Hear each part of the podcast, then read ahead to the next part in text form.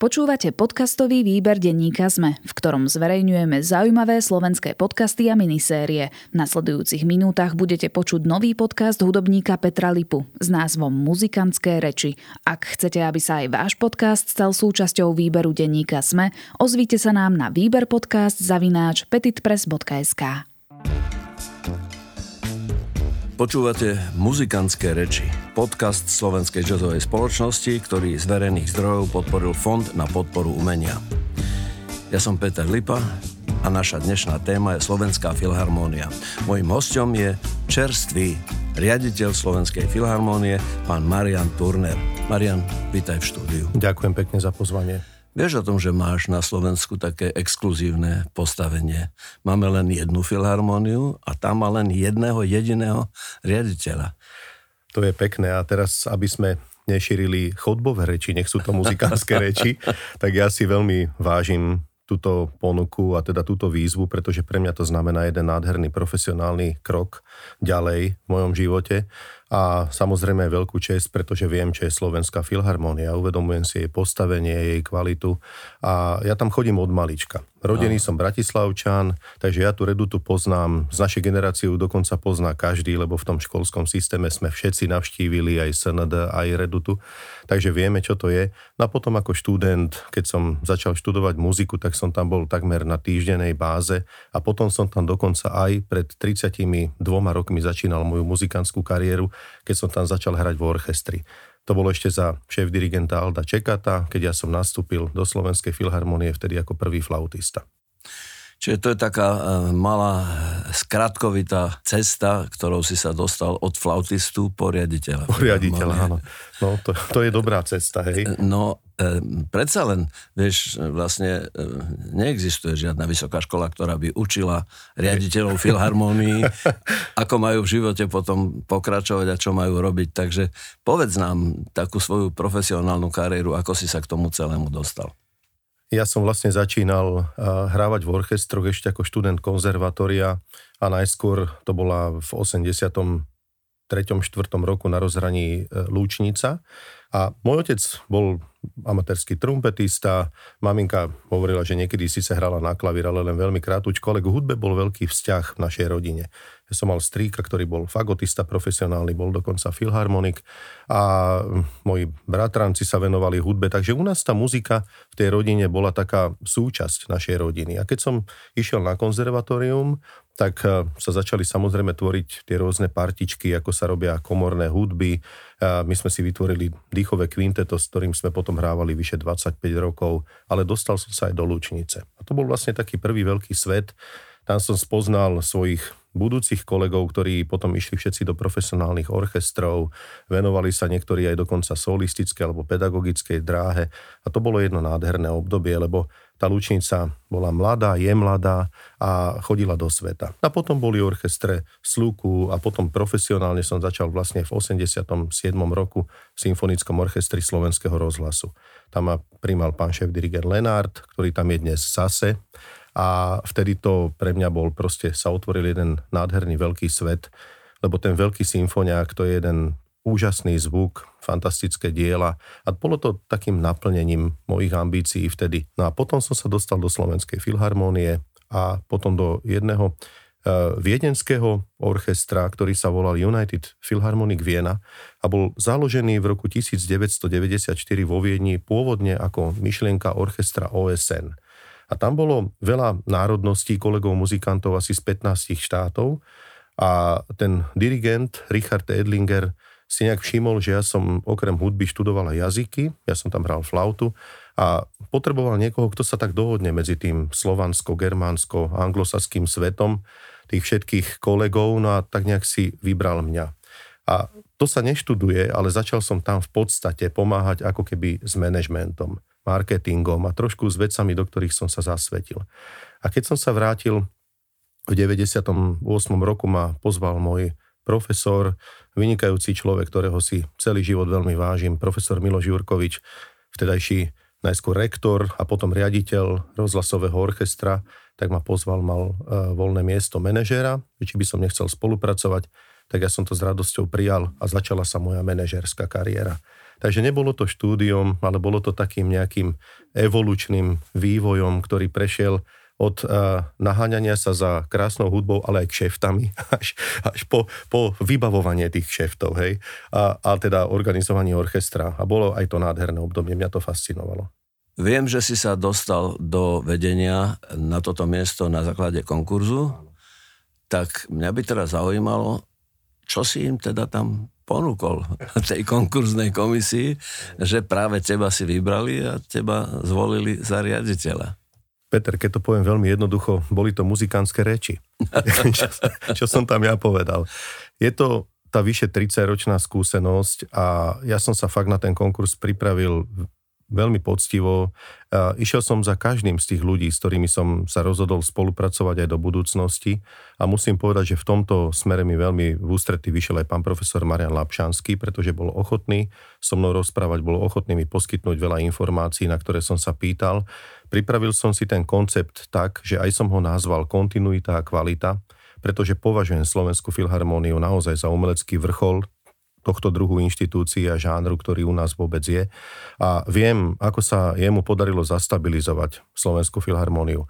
Po stránke organizačnej, po stránke dokonca platovej a to umelecké ani nehovorím, pretože chodí tam naozaj výkved aj svetový a ľudia, ktorí prichádzajú, dirigenti, solisti, to všetko tvorí veľmi dobrý rating tejto spoločnosti alebo tejto organizácie a, a vytvára tú platformu na to, aby teda o tej filharmonii sa mohlo hovoriť aj v medzinárodnom kontexte.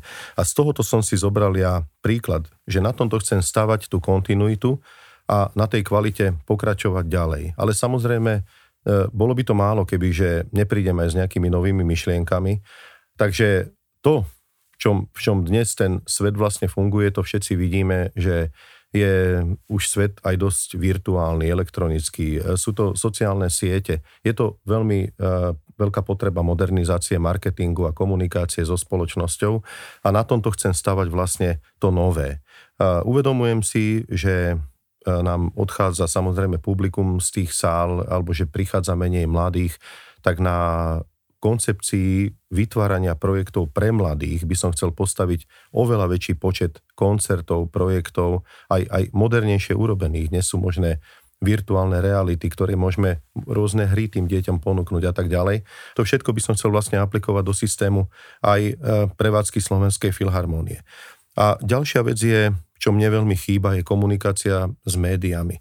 Vidím, že je pomerne dosť veľká absencia povedzme záujmu verejnoprávnych najmä médií, pretože tie sú tie, ktoré by mali aj túto kultúru šíriť. A tam by som chcel akože rozšíriť ten záujem. Som pripravený na nové rokovania s vedením RTVS a s ďalšími, ale chcel by som to ponúknuť tak, že si pripravíme tie projekty a produkty my do miery kvality, akú dnes ľudia aj právom vyžadujú.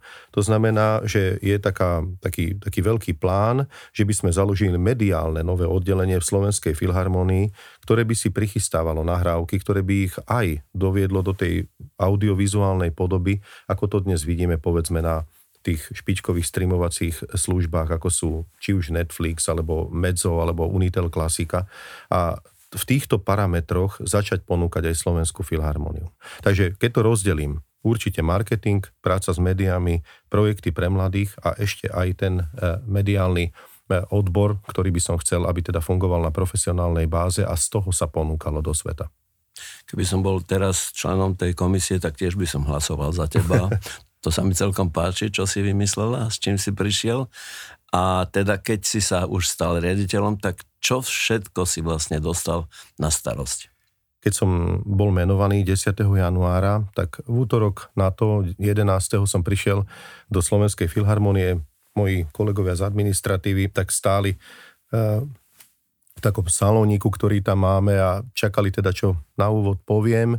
No a ja som sa samozrejme privítal, poďakoval, povedal som, že sa teším na spoluprácu a hneď začali stretnutia. A odvtedy eh, je to 10 hodín denne v tej kancelárii, ktoré tam som najmenej a je to, je to tak intenzívna práca, že vidím, že je strašne veľa samozrejme otázok, ktoré treba rozhodnúť do budúcnosti, ktoré už pán profesor Lapšanský nemohol rozhodovať, pretože už aj nebol určité obdobie tam a samozrejme netýkali sa jeho funkcie, ale ich treba riešiť. Mm. A ja keďže chcem nadviazať kontinuálne na tú jeho prácu, lebo bola veľmi dobrá tá manažerská práca, on tam doniesol ten integrovaný záznamový systém, rôzne novinky a samozrejme veľa, veľa umeleckých podnetov, tak som sa pustil najskôr do toho, že keďže je to v strede sezóny, tak chcem zastabilizovať tú sezónu. Naozaj by som si veľmi neželal, aby sa niečo stalo také, že by sme sklamali našich abonentov, že by tí diváci nemohli prísť a keď bolo na druhý alebo tretí deň také zasadanie krízového štábu, to ešte bola doba, keď mohlo ísť do saly 50 ľudí, tak jedna z prvých rozhodnutí, hneď ako prišla tá správa, prišla pani asistentka, hovorí, že už sa to zmenilo, teraz to bolo v správach tak sme otvorili tú možnosť 50-percentného vstupu pre divákov. No a možno za pol deň sa predalo snať 300 lístkov. Tí ľudia majú taký hlad po tej kultúre, tak je to krásne. A tie koncerty odtedy sú naplnené, to je teraz je tretí týždeň, tak každý je naplnený na 50% limit na maximum. Fantastické. Koľko je 50% kapacita u vás? V Redute je to 350 miest. Úžasné. No. To veľmi poteší. Keď, veľmi. keď prídu diváci, tak to veľmi poteší, lebo ja viem, že ty máš veľa starostí, ale na konci týchto starostí sú priamo tí diváci, ktorí by mali prísť do Filharmonie a potešiť sa z tej vašej. To je najväčšia satisfakcia, to je vlastne naša úloha. No a potom sú tu zmluvy, ktoré teraz čakajú tesne pred podpisom. Je naplánovaný veľký, veľký zájazd Slovenského filharmonického zboru na festival do Baden-Baden a potom do Berlína. A to je ponuka, ktorá je s Berlínskou filharmóniou ich šéf-dirigentom Kirilom Petrenkom, čo je ponuka teda, ktorá to, to je tá ponuka, ktorá sa neodmieta, ako bolo v Krstnom Otcovi. A je to, je to obrovská výzva, aj veľká, veľká čest pre nás. No a samozrejme je veľa otázok ohľadom zdravotných vecí, očkovania, problémov zabezpečenia a tak ďalej. To je, to je veľká téma, ktorá teraz prebieha. E, symfonický Orchester Slovenská filharmonia je zase pred turné v Nemecku a Rakúsku. Máme koncerty, ktoré sú naplánované v Dubaji. Teraz príde o mesiac vlastne pán šéf-dirigent Dryskin, ktorý tiež je pre mňa osobnosť, ktorá naozaj je veľkou zábezpekou a slubom aj do budúcnosti, že je tam výborné zázemie. Takže s ním čaká veľa tém, ktoré musíme prebrať. Plánovanie novej sezóny, bratislavské hudobné slávnosti. Je veľmi veľa vecí, ktoré teraz samozrejme idú. Ale do toho je také ako oprava strechy, vypratanie štúdia, e, neviem, staré nástroje, ich likvidácia, nákup nových, verejné obstarávania, aby som sa nenudil tak a tak ďalej. Chápem, že to je jeden kolos obrovský, obrovský. Ktorý človek nevidí. My poznáme len názov a nevieme, čo všetko sa pod ním skrýva. Keď si spomínal tú administratívu, že ťa čakali, koľko je to ľudí v administratíve? Čakalo teraz? ma asi, asi 15, ale v administratíve je cez 70 ľudí. Slovenská no. filharmónia má 300 zamestnancov, tak je to veľký podnik. Čiže koľko je muzikantov? Orchester má Orchester má 118 členov, e, Slovenský filharmonický zbor má 80. To sú stáli zamestnanci. Stáli zamestnanci. Áno? Full time. A Slovenský komorný orchester 14. Uh-huh. Takže tam je... Aj SKO je pridružené ano. ako ďalší. A to sa tí hráči sa alternujú, môžu byť tí istí, alebo to, to sú iní hráči? Sú to, sú to samostatné úvesky a sú to samostatní hráči. Hmm. Sem tam si prídeme navzájom vypomáhať. Skúsme si teda rozobrať tak po jednom možno všetky tie zložky. Mňa napríklad zaujíma šéf-dirigent. To znamená, na koľko rokov je taký šéf-dirigent e, zazmluvovaný a čo podľa teba znamená mať dobrého šéf-dirigenta? Terajší šéf-dirigent Slovenskej filharmonie Daniel Rajskin je, má zmluvu zatiaľ na 3 roky s opciou možnosti predloženia o rok. Ale aj ďalších, keď teda sa to uváži a bude to veľmi dobre fungovať. Daniel Rajskin je veľmi dobre etablovaný medzinárodne dirigent, má výborné kontakty a aj ako človek je veľmi komunikatívny a na orchester pôsobí veľmi dobre, pretože robí s ním fakt veľmi dobrú, poctivú, profesionálnu prácu. Orchester obyčajne hlasuje o týchto veciach vždy v určitých etapách a urobí také poradie. Nehovorím, že rozhoduje, ale urobí poradie dirigentov, ktorých by si prial. Na základe skúseností hostovaní bol Daniel Rajskin jeden z tých, ktorí boli teda vybraní. A otázka šéf-dirigenta je pre každý orchester, myslím si, že je veľmi podstatná, je veľmi určujúca. Je to autorita umelecká, je to človek, ktorý riadi aké bude obsadenie v tom orchestri. Je to človek, ktorý riadi konkurzy a pomáha aj so všetkými tými medzinárodnými, ale aj domácimi kontaktami. Takže keď taká osobnosť príde, veľmi ľahko sa s ňou dá ísť na výborné jednanie, a dá sa otvoriť aj napríklad ten medzinárodný trh, dá sa nadviazať veľa kontaktov. A samozrejme najmä to, čo je to podstatné, zabezpečiť kvalitu tých koncertov. Takže tam je to veľmi podstatné. Ja vidím v Danielovi Rajskinovi jednu perfektnú spoluprácu, výborného kolegu a partnera, aj keď sa veľmi malinko poznáme. Zatiaľ sme sa stretli dva razy a na, na základe nejakých iba rozhovorov cez telefón, ale ja tam vidím akože veľkú, veľký, veľký, veľké možnosti rozvoja do budúcnosti. A potom u tých ostatných telies sú to umeleckí vedúci, pri zbore je to zbormajster, ktorý je podstatná Jasne. postava a pri SKO samozrejme ten umelecký vedúci, ktorý tam je. V zbore je to pán Jozef Chabroň a, a v SKO Eval Danel. Mm-hmm.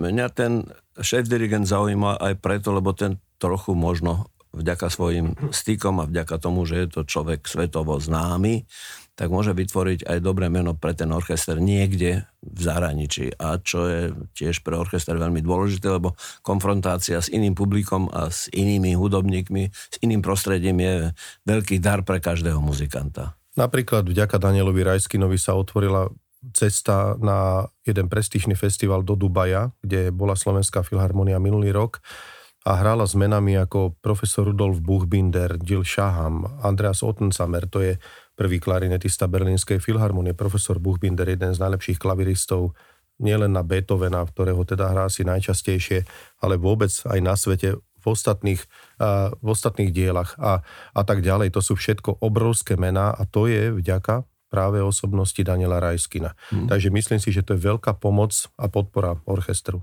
Keď hovoríme o veľkých menách, tak potom sú samozrejme dôležití aj vaši solisti. Tak vy disponujete nejakým okruhom solistov, alebo si jednoducho pozývate, kto sa vám zapáči, koho chcete?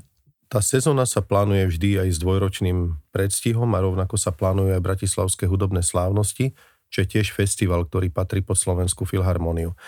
A, vyberáme si v podstate z tej ponuky, ktorá je oveľa väčšia, ako my môžeme tieto, tieto požiadavky alebo návrhy splniť. Je to medzinárodná sieť agentúr, sú to niekedy osobné kontakty a sú to aj tie naše záujmy, kedy by sme chceli určitých ľudí pozvať, na, keď poviem príklad e, z domácich, ktorí odtiaľto pochádzajú a už sú v medzinárodnom, v medzinárodnej kariére, tak je to napríklad Dalibor Karvaj. Sú to vynikajúci speváci ako Janka Kurucová, Slavka Zámečníková, Pálo Bršlík a, a mnohí ďalší. A to, áno, to sú dnes ľudia, ktorí vystupujú na medzinárodných scénach, sú to hviezdy e, všetkých možných operných domov. Dalibor Karva je koncertný majster viedenských symfonikov, ale máme s nimi veľmi blízky kontakt, lebo v podstate tu začínali. Takže tí ľudia sú veľmi vítaní. E, čiže vy máte otvorené pole, vy si môžete ano. vlastne zvoliť, koho chcete. Môžeme. Dobre, ty si sa dotkol toho, že sa hovorilo o konkurzoch, tak mne je jasné, že pri takomto množstve muzikantov prichádza k premenám, ľudia odchádzajú, prichádzajú, tá fluktuácia tam bude, či už chceme alebo nie. A mňa zaujíma, aký je systém pri príjmaní nových členov. Hovorí sa vo svete aj o takých veciach, že sa e, robia konkurzy za plentov, to znamená, že tá komisia nevie, kto tam hrá, aby nebola ovplyvnená tým, ako vyzerá, povedzme, Áno. a počúvajú len, ako hrá. Ako to u vás prebieha, alebo aké máš plány ty pri tých konkurzoch? Myslím si, že u nás zatiaľ ešte nie je to za plentou, ale myslím si, že po určitom období aj k tomu príde, pretože to vzniklo v dobách, kedy mohol byť niekto napríklad diskriminovaný pre farbu pleti, alebo čiže aj v štátoch, o ktorých hovoríme, takých, kde to bolo problematické. Ide to zo Spojených štátov a ide to na základe aj, aj ľudských práv. Ale napríklad aj Česká filharmonia už robí konkurs len za plentov, robia to orchestre vo Viedni a robia to aj orchestre v tých okolitých našich štátoch. Považujem to za aj dobrú vec. Nemyslím si, že by nás to malo obísť, lebo je to taký je to norma, štandard, ktorý sa používa. Ale na konkurs každý sú predpísané diela, ktoré si ten umelec pripraví dopredu, tie, ktoré dostane e, ako, ako konkursné podmienky. Obyčajne to pozostáva z najmenej z jedného klasického koncertu, z jedného povedzme nejakého solistického, modernejšieho diela, z výberu orchestrálnych partov, ktoré sú tie najnáročnejšie, ktoré sú vybrané. A potom ešte aj, keď komisia, keď toto všetko prejde, to je to, čo si mohol pripraviť, dáva náhodné výbery, kedy sa ukáže tá flexibilita toho hudobníka na pódiu. Tam sa očakáva samozrejme, že môže zareagovať aj trošku tak, aj tak, ale aj sa predpokladá, že príde človek pripravený. A hodnotí to umelecká rada, umelecká to komisia. Konkursná komisia sú menovaní ľudia e, obyčajne s radou prvých hráčov, jednotlivých skupín, znamená koncertní majstri, prví dýchári, prví plechári a tak ďalej. A samozrejme šéf-dirigent, ktorý je predsedom tejto konkurznej komisie. Konkurzný poriadok je daný, takže to samozrejme všetci poznajú, je hodnotenie, bodovanie, ktoré je pri tuty hráčovi iné, pri koncertnom majstrovi iné a tak. Takže to má svoje odstupňovanie. A keď sa splnia tie body, tak sa rozhoduje, lebo niekedy splnia body aj viacerí, tak sa rozhoduje, kto z tých uh, kandidátov úspešných bude vybraný do orchestra. Potom je tzv. skúšobná doba, ako všade, je určité obdobie, kedy sa aj ten človek pozoruje, ako sa zapasuje ľudsky, nielen umelecky, do skupiny a až potom sa teda dáva tá trvalá zmluva po tých dvoch rokoch. Takže je to pomerne náročný proces. Myslím si, že v ňom obstať nie je vôbec jednoduché a máme, máme skúsenosť že s tým, že sa hlási viac a, viac a viac ľudí aj zo zahraničia. Teraz je taká zaujímavá situácia, že napríklad v skupine lesných rohov máme dvoch kolegov z Maďarska, jednu Kanaďanku. A a ďalších teda je, je spolu jej 8 hráčov, ktorí tam sú, takže už traja sú zahraniční. A taká situácia je vo violončelách, je v húsliach a tak ďalej, už to prichádza, že je zaujímavá slovenská filharmonia aj pre tých zahraničných hostí. Hmm, je to príležitosť zahrať si a zrejme tie podmienky e, sú aj také, umelecké, že, aj životné, to znamená finančné podmienky sú také, že sú akceptovateľné pre nich. Hovorí sa, že tie svetové konkurzy E, zaplavujú e, hráči z Japonska a hráčky, mladí muzikanti, ktorí hrajú fantasticky, alebo z Ruska, že taký príval je, tak toto ešte neregistrujete. V tomto ešte nie sme my až takí asi svetoví, Áno. A, ale a, je to pravda, že napríklad svetové súťaže dnes vyhrávajú pomerne vo veľkom percente Aziati a to sú tak šikovní a tak fantasticky pripravení hudobníci, že až je, to, až je to obdivuhodné, kam sa oni dostali. Lebo v mojich rokoch štúdií, keď ja som bol na konzervatóriu, tak oni tiež hrali technicky fantasticky. Ale vždy sa hovorilo, že nemajú to cítenie, alebo čo nevedia ešte tú európsku hudbu tak chápať.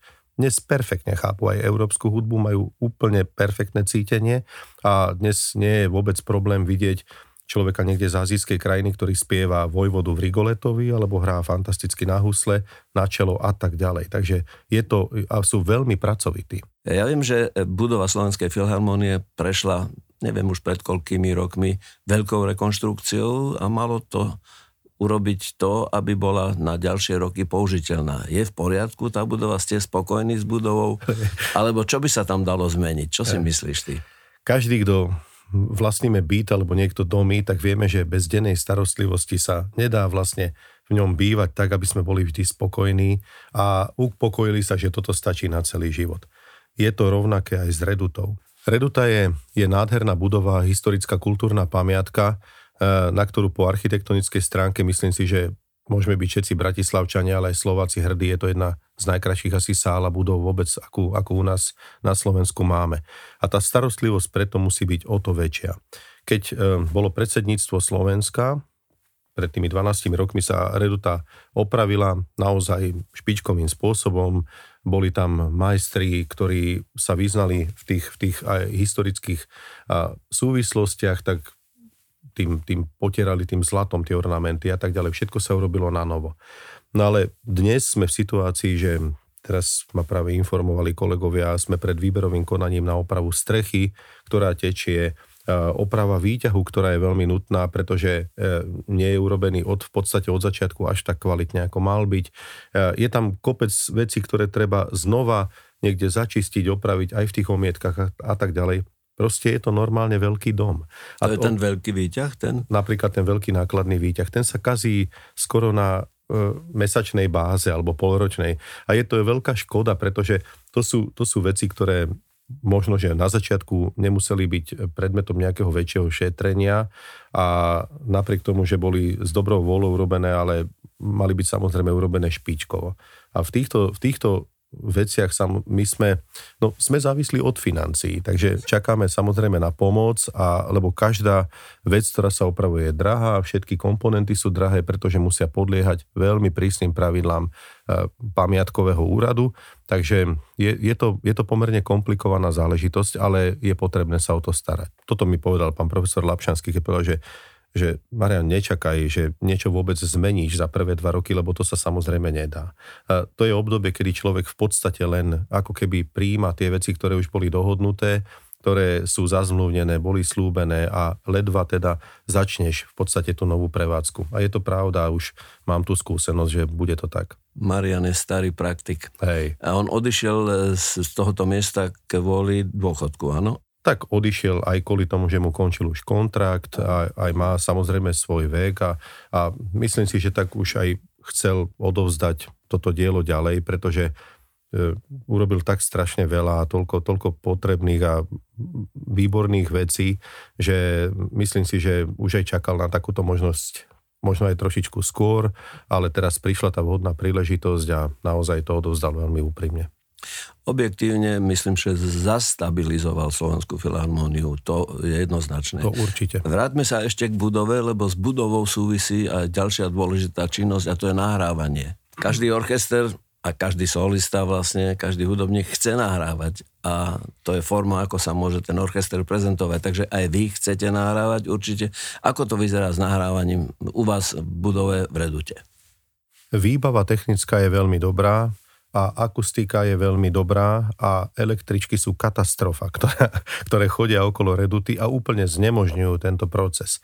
Do každého pianisima alebo do každej tichšej pasáže v podstate počuješ vždy električky, ktoré si už môže človek nastaviť podľa hodiniek, že či ide tá, alebo to číslo, alebo to. To sú tak ťažké stroje, ktoré vytvárajú taký obrovský hluk, ale aj rezonanciu celej budovy, že, že je to až absurdné, že pri tak, takej umeleckej inštitúcii musí chodiť, musia chodiť takéto kolosy. Alebo teda, že nie sú odhlučnené. A keď som začal sledovať debatu Slovenského národného divadla o električkách, tak si každý krát spomeniem na Redutu, pretože to je jedna z najlepších sál, možno aj v Európe, aké sú na nahrávanie. A my v podstate tam túto činnosť nemôžeme robiť. Keby toto bolo možné vyriešiť niekedy, tak to by bola jedna z vecí, že mne by sa splnil sen. Ťažko o tom hovoriť, e, lebo e, ja si myslím stále, že to by sa dalo urobiť tak, že tá trať by bola lepšie urobená. Určite. Lebo toto vymysleli naši predkovia, to sme nevymysleli našťastie my, takže na nikoho nemôžeme nadávať. Tak to bolo vymyslené a tak je to vymyslené v celej Európe, že idú okolo tých starých divadiel a opier idú všade aj také dopravné spoje. Ale počuť tak, nie sú vnútri. Ale počuť nie sú. To znamená, že sa to dá do iného lôžka gumeného a tak toto je vec, ktorú my dve asi teraz nevyriešime. Takže teraz poďme trochu tým koncertom vlastne. Ako vyzerá taká koncertná sezóna Slovenskej filharmónie? Je rozdelená do cyklov, ktoré obsahovo sú samozrejme delené tak, aby prinášali veľmi variabilnú hudbu a teda tie hlavné, tie abonentné cykly, my ich nazývame podľa písmen A, B, C, D, E a tak ďalej. A to sú cykly, ktoré vlastne prinášajú tie najväčšie symfonické diela alebo vokálno-instrumentálne diela a obyčajne sú štvrtky a piatky. To je, to je také už tradícia v Slovenskej filharmonii. Potom sú cykly, ktoré prinášajú tzv. populárne diela, ale z tej klasickej sféry ako teraz napríklad, ja neviem, bola Šeherezad, alebo keď príde Bolero, alebo keď prídu tieto hity Čajkovského bémol koncert a tak. To je zaradené do tzv. cyklu C, ktorý je ten populárny cyklus a je taký bližší možno divákovi, ktorý nie je úplne fanšmeker na Šostakovič alebo Prokofieva, ale, ale teda rád má hudbu symfonickú a rád prichádza na tieto koncerty. Máme cykly pre mladých, to sú, ktoré som už spomínal, tam je prekrásny titul e, Filharmonická škôlka, kde form, formou hry a vlastne hudobní niekedy teoretici alebo redaktori alebo muzikologovia prinášajú rôzne hráčky a pre detičky naozaj predškolského veku predstavujú jednotlivé nástroje. Cez rôzne témy, cez rozprávky a neviem, pomocou hrania sa s a rôznymi predmetami a tak. To je, to je cyklus, ktorý veľmi by som chcel, aby sa pohol ďalej ešte aj rozšíril. Potom sú pre mladých, to je trošku staršie publikum, ktoré už sú tí školopoviny, kde napríklad e, pán Vánek, prezentátor, moderátor známy, e, obyčajne tiež formou takých aj rozhovorov, dialogov, uvádza hudbu, časti z rôznych vecí, ktoré sa v tom týždni hrali. A je to taká akadémia, taká, taký, vola, kedy sme to volali výchovný koncert, ale dnes už teda sa to tak nenazýva. Komorný cyklus prináša samozrejme komorné koncerty, keďže Filharmonia má výborný orgán, tak sa robia orgánové koncerty. Samostatný cyklus má aj Slovenský komorný orchester, ktorý tiež obyčajne si prizýva hostí. V apríli myslím, že to bude práve spomínaný Dalibor Karvaj a bude hrať Vivaldiho ročné doby. Takže takto sú delené tie jednotlivé cykly, na ktoré si ľudia zakupujú abonentky alebo aj samostatné lístky. Je to systém, ktorý by som veľmi chcel zachovať, pretože je samozrejme na to publikum zvyknuté. Tí abonenti sú naši veľmi vzácni ľudia, lebo to sú tí, ktorí mnohokrát aj dedili e, abonentky od svojich rodičov, alebo dokonca už aj starých rodičov. A to je taký veľmi silný základ, ktorý v tej redute proste je vždy.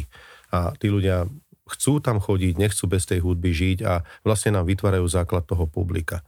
No a potom sú mimoriadne ešte koncerty, napríklad filmovej hudby, alebo ja neviem, vianočný, alebo novoročný, alebo také, ktoré sú špeciálne pripravené pre určité príležitosti. Koľko koncertov do roka urobí Filharmonia približne? Áno, keď je, keď je dobré obdobie, tak je to aj 180 a keď sú tieto pandemické, bohužiaľ, situácie, tak je to možno polovica. Ale Filharmonia bola jediná inštitúcia, ktorá zostala hrať aj počas covidu, čo bolo veľmi vzácne a bolo to vlastne vďaka tomu integrovanému systému záznamovému, ktorý mohol vysielať okamžite tie koncerty na stream.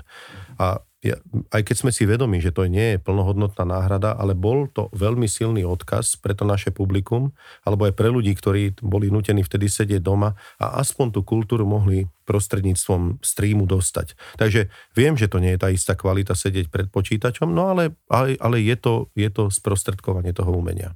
Ťažko sa mi o tomto období, ktoré práve ešte prežívame, hovorí, lebo všetko sa zmenilo, všetko je ináč, takže e, vžíme sa tak e, tak trochu do situácie, že toto tu nie je, alebo že toto raz bude ináč, že sa to vráti do tej podoby, v akej sme žili predtým a hovoríme radšej o tom. E, ešte ma zaujíma BHS. Bratislavské hudobné slávnosti sú asi najstarším festivalom na Slovensku. Ja viem, že to bolo kedysi dielo Slovkoncertu. Slovkoncert to kedysi robil, potom sa to detašovalo k filharmonii, čo je podľa mňa veľmi dobrý ťah a veľmi správne. Myslím, že to bola práve Marianová zásluha. A um, tým pádom sa e, vlastne Bratislavské hudobné slávnosti stali jediným festivalom, ktorý je priamo rozpočtovou položkou ministerstva kultúry, čo je veľmi dobrá pozícia. Tak aké máš plány z BHS? Ak teda dovolíš, Peter, ja len to doplním, že najstarším hudobným festivalom na Slovensku bol festival v Trenčanských tepliciach. A potom druhým najstarším, to bolo v roku 1956, ktorý vznikol, bol Piešťanský festival a zároveň vznikol aj festival v Košiciach. Piešťanský festival 8 rokov vlastne dozorujem ako dramaturg, robím v ňom program a aj to je taká pre mňa veľmi dobrá prax a preto som to aj spomenul, lebo tie súvislosti sú také, že tam vystupovali mnohí solisti, ktorí vlastne prichádzali do Slovenskej filharmonie alebo boli hostiami vtedy. Dokonca Česká filharmonia s Václavom Neumannom, Peter Dvorský a tak ďalej. To boli, to boli veľké mená. A v roku 1965, čiže o 9 rokov neskôr po Piešťanskom festivale vznikli BHS. A ten festival je určite najväčší aj najdôležitejší na Slovensku, pretože je to festival interpretačný. To znamená, že do Bratislavy sa pozývajú ľudia, telesa, solisti, dirigenti, ktorí počas sezóny nie sú to možní vidieť. A vznikol pri Slovenskej filharmonii, potom určité obdobie bol pri Slov koncerte a potom sa zase vrátil do Slovenskej filharmonie práve zásluhou Mariana Lapšanského, presne ako si povedal. Je to je to prestížny špičkový festival, ktorý vytvára obrovský rating nielen Slovenskej filharmonie, ale celej krajiny, pretože keď sem príde, neviem, Zubín Mechta, Valery Gergiev, keď sem príde Anne Sophie Mutter a tieto obrovské mená, títo, to, sú, to sú Mount Everesty hudby, keď ich tak človek nazve, a Elina Garanča v ostatnej dobe a, a Viedenská filharmonia a tak ďalej, tak to je pre tú krajinu niečo také, ako keď vyhrá Olympiádu. Pretože v tých umeleckých kruhoch, ale aj v ďalších kruhoch sa samozrejme o Bratislave vďaka tomu vie. Čiže je to niečo, čo robí medzinárodný kontext tej inštitúcie. Ja veľmi túžim toto samozrejme zachovať. Je pravda, že je, sú BHS našou organizačnou zložkou aj so štátnym príspevkom, pomerne veľkorysým, ktorý vždy bol doplňaný určitými uh, ľuďmi alebo inštitúciami, ktoré pomáhali, aby sa sa mohli dostať ešte väčšie mená. Dnes samozrejme vieme, že honoráre tých najväčších hviezd, vieš to sám, robíš festival Bratislavské jazzové dni a to je festival, kde tiež keď ti príde špičkový solista, tak jednoducho povie si o tie peniaze, ale aj o podmienky, ktoré potrebuje dostať. Takže keď prídu tieto, tieto veľké mená, tak samozrejme musíme počítať aj s mimoriadnými výdavkami. Je to každoročný boj alebo snaha, aby som to nazval, aby sme ten základný rozpočet, ktorý je myslím si, že niekde okolo pol milióna, aby sme ho samozrejme dokázali ešte podstatne zvýšiť a aby sme dokázali pozvať tých najlepších umelcov. Teraz BHS, vlastne nový ročník už je hotový, ale ja, čo som povedal aj v tej mojej koncepcii, by som chcel opäť zaradiť minimálne jedno predstavenie, povedzme s mimoriadnými solistami, aj e, v spolupráci so Slovenským národným divadlom. Chcel by som, aby sa pozývali zase tí noví aktuálni solisti, ktorí mnohí ľudia u nás aj nepoznajú. A určite by som chcel, aby sa povedzme robilo možno, že viac aj podujatí, ktoré súvisia e, s bratislavskými hudobnými slávnosťami, kedy tie veľké osobnosti by mohli prísť na e, určité prednášky, možno masterclassy, možno e, také odovzdanie tých skúseností. Tí ľudia to veľmi radi urobia. A keďže som v koncepcii povedal, že by som chcel pod Slovenskú filharmoniu vrátiť znova aj do umenia v Piešťanoch, pretože si myslím, že tam patrí, bol vybudovaný pre Slovenskú filharmoniu, tak by som chcel nadviazať aj to, aby tí umelci, ktorí zostávajú alebo môžu zostať aspoň na viac dní, tak ešte sa ukázali aj v tom regióne slovenskom, že minimálne ich vyviezť aj do tejto sály. Tak uvidíme, že je to možno smelý sen, ale prečo nesnívať? Musím, musíme. Áno, snívať ďalej. No. Ja to budem sledovať a možno sa zase niekedy pri muzikantských rečiach stretneme, či už súkromne, alebo takto pri mikrofóne. Ale v tejto chvíli ti ďakujem za to, že si prišiel a verím, že budú zaujímať tieto informácie aj našich poslucháčov. Mojím hostom v muzikantských rečiach dnes bol nový, čerstvý riaditeľ Slovenskej filharmonie, pán Marian Turner. Veľmi pekne ďakujem za pozvanie a veľmi by som si prial, aby sme sa dostali znova do situácie, ktorú si možno spieval vo svojej piesni, čo ja som počúval na konzervatóriu, možno sa budeš tomu čudovať, každý deň v určitom období. A keď si spieval, bol som doma raz tento týždeň, bol som doma raz a už dosť, už si pripadám ako host. Nech sa to muzikantom darí ďalej a ďakujem za pozvanie. Žijeme vo svete informačných tokov, ktoré sa nezastavujú. Zovšadiaľ a neustále v každú minútu a z každého kúta sa dozvedáme nové veci. Ak vás tento informačný pretlak trápi, denník Sme má riešenie. V podcaste Dobré ráno vám v každý pracovný deň prinášam ja, Nikola Šuliková Bajánová, spolu s kolegami a kolegyňami to najpodstatnejšie z najdôležitejších udalostí z domova a zo sveta. Tešíme sa na vás v každý pracovný deň v podcaste Dobré ráno vo všetkých podcastových aplikáciách.